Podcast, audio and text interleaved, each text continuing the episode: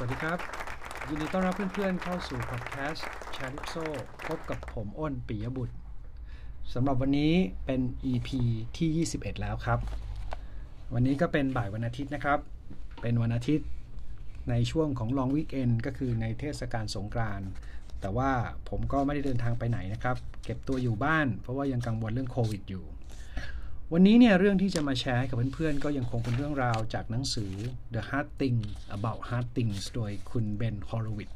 เช่นเดิมนะครับ หนังสือเล่มนี้มีอะไรให้แชร์เยอะนะครับ เพราะว่าผมมองว่าเพื่อนๆ ที่ฟังพอดแคสต์ของผมอยู่เนี่ย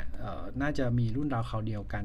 เยอะพอสมควร เพราะฉะนั้นเนี่ยหลายๆท่านก็คงจะนั่งอยู่ในตำแหน่งผู้บริหาร บางคนก็เป็น CEO เหมือนกัน ผมมองว่าข้อมูลเหล่านี้เนี่ยน่าจะเป็นประโยชน์ไม่มากก็น้อยทีเดียว เรื่องที่จะคุยวันนี้นะครับเป็นเรื่องเกี่ยวกับ การคุยแบบส่วนตัวนะครับ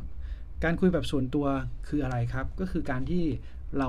รับฟีดแบ็กนะครับจากทีมงานหรือจากพนักงงานของเรา ซึ่งการคุยแบบส่วนตัวเนี่ยต้องยอมรับว่ามันเป็นทักษะที่ต้องฝึกนะครับ ถ้าไม่ฝึกไม่ได้ มันก็คล้ายๆกับเป็นการฝึกการฟังนะ หลายๆคนคงจะมีประสบการณ์เหมือนผมนะครับว่า เรารู้สึกว่าเทคนิคในการพูดหรือการนำเสนองานในที่ชุมชน หรือว่าการนำเสนองานในที่ประชุมเนี่ยมันคือสิ่งที่ยาก แล้วเราก็พยายามที่จะไป take คอร์สต่างๆ นานา เพื่อให้เรามีความสามารถตรงนั้น แล้วเราก็คิดว่าการที่เราพูดเก่งหรือ present เก่งเนี่ยมันคือทักษะของการเป็นผู้นำแต่จริง ๆแล้วเนี่ยจากความเห็นของคุณเบนนะครับเขาบอกว่า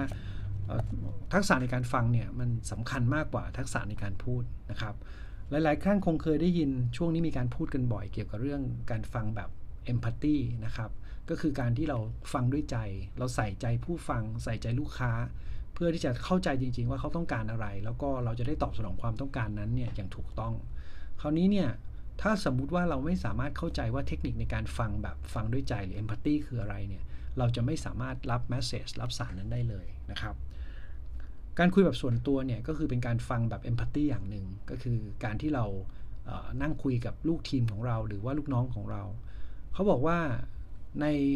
ร้อยเปอร์เซ็นของการพูดคุยกันกับลูกน้องของเราแบบส่วนตัวเนี่ยเก้าสิบเปอร์เซ็นต์เนี่ยเราควรที่จะให้ลูกน้องเขาเป็นคนพูดนะครับ พูดอะไรครับ พูดในเรื่องที่เขาอยากที่จะสื่อสารให้เราฟัง เราอาจจะให้เขาเตรียมตัวมาก่อนก็ได้นะครับ เราบอกเขาก่อนล่วงหน้าเลยว่าวันนี้เดี๋ยวเราจะเชิญมานั่งคุยกันสักครึ่งชั่วโมงอย่างเงี้ยแล้วก็ให้เขาเตรียมหัวข้อมา เราเนี่ยจะต้องพยายามฟังแล้วก็เราใช้เวลาในการพูดออกไปเนี่ยแค่ 10%พอนะครับ การฟังหรือการคุยกับส่วนตัวเนี่ยมันจะทำให้เราเได้เห็นปัญหาเร่งด่วน แนวคิดของน้องคนนั้นหรือทีมงานคนนั้น ความไม่พอใจที่เขาอาจจะเก็บเอาไว้นาน ซึ่งสิ่งเหล่านั้นเนี่ยเขาไม่สามารถที่จะสื่อสารกับเราได้ด้วยวิธีปกติที่บริษัทได้เซตอัพเอาไว้ ไม่ว่าจะเป็นการเขียนรายงานหรือการส่งอีเมล หรืออะไรก็แล้วแต่ที่มันเป็นนกลไกที่ซับซ้อน แต่การที่เขาได้มีโอกาสคุยกับเราโดยตรงเนี่ยมันจะทำให้เรารู้เราเราทราบเราทราบข้อมูลตรงแล้วก็ข้อมูลในเชิงลึก แต่ทั้งนี้ทั้งนั้นนะครับความท้าทายก็คือว่าถ้าเกิดลูกน้องของเราคนนั้นเนี่ยเขาเป็น type เป็น introvert นะครับ ไม่ใช่ extrovert เป็นคนเงียบๆนะครับไม่ไม่กล้าแสดงออกหรือไม่กล้าสื่อสารเนี่ยเราก็คงจะต้องใช้เทคนิคของเราในการถามนำนะครับหรือในการจูงใจเพื่อให้เขากล้าที่จะพูดออกมา ซึ่งตรงนี้แหละครับมันก็คือการฝึก แล้วคุณเบนเนี่ยก็เลยได้มีคำถามนะครับที่ที่เขาลิสต์ออกมาว่ามันจะมีประโยชน์มากเลย ถ้าเราใช้คำถามเหล่านี้เนี่ยในการพูดคุย เริ่มพูดคุยแบบส่วนตัวกับทีมงานหรือกับลูกน้องของเราที่ ที่เขาเป็น type introvert นะครับ ไทยที่เงียบๆนิดนึงเนี่ยก็คืออย่างเช่นคำถามแรกที่เขาแนะนำก็คือว่าถ้าเราสามารถพัฒนาขึ้นได้เนี่ยเราจะทำให้เกิดการพัฒนานั้นได้อย่างไรบ้าง เป็นคำถามที่เป็นคำถามเปิดนะครับ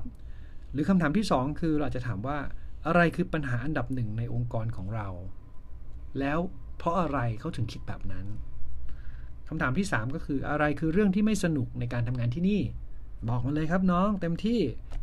ไม่มีผลกับโบนัส ไม่มีผลกับการขึ้นเงินเดือนนะครับหรือคำถามถัดไปก็คือใครเจ๋งที่สุดในบริษัท หรือคุณชื่นชมใครที่สุดในบริษัทคำถามถัดไปคือ ถ้าคุณเป็นผมอะแล้วคุณจะเปลี่ยนแปลงอะไรบ้าง หรือถ้าเกิดในเรื่องของการ innovation เราก็ถามว่าคุณไม่ชอบอะไรในผลิตภัณฑ์ของเรา หรือ หรือว่าอะไรคือโอกาสที่ดีที่สุดที่เรากำลังทำพลาดไป หรือคำถามถัดไปก็คืออะไรคือสิ่งที่เราควรทำแต่ไม่ได้กำลังทำอยู่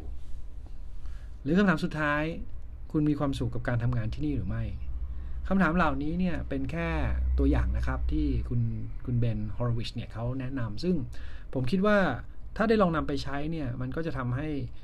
เรามีโอกาสได้เข้าใจแนวคิดวิธีคิดของลูกน้องหรือทีมงานเรามากขึ้นนะครับ นี่คือสิ่งที่เราต้องฝึกนะครับสำหรับวันนี้เนี่ยพอดแคสต์ที่ EP ที่ 21 ที่ผมมาคุยเกี่ยวกับเรื่องของการคุยแบบส่วนตัว หรือว่าความสำคัญของการฟังเนี่ยผมผมคิดว่ามันเป็นเทคนิคที่เราจะต้องฝึกไปเรื่อยๆนะครับ มันก็เหมือนกับการพูดแหละครับ ถ้าไม่ฝึกก็คงพูดไม่เก่ง ฟังก็เช่นเดียวกัน ถ้าไม่ฝึกฟังก็คงฟังไม่เก่งสำหรับวันนี้นะครับ เวลาหมดแล้ว หวังว่าทุกคนคงจะได้ประโยชน์ไม่มากก็น้อยจากพอดแคสต์ของแชร์ลูกโซ่ พบกันใหม่ EP หน้านะครับ ขอให้ทุกคนมีความสุขในวันสงกรานต์ปลอดจากโควิดทุกคนนะครับ สวัสดีครับ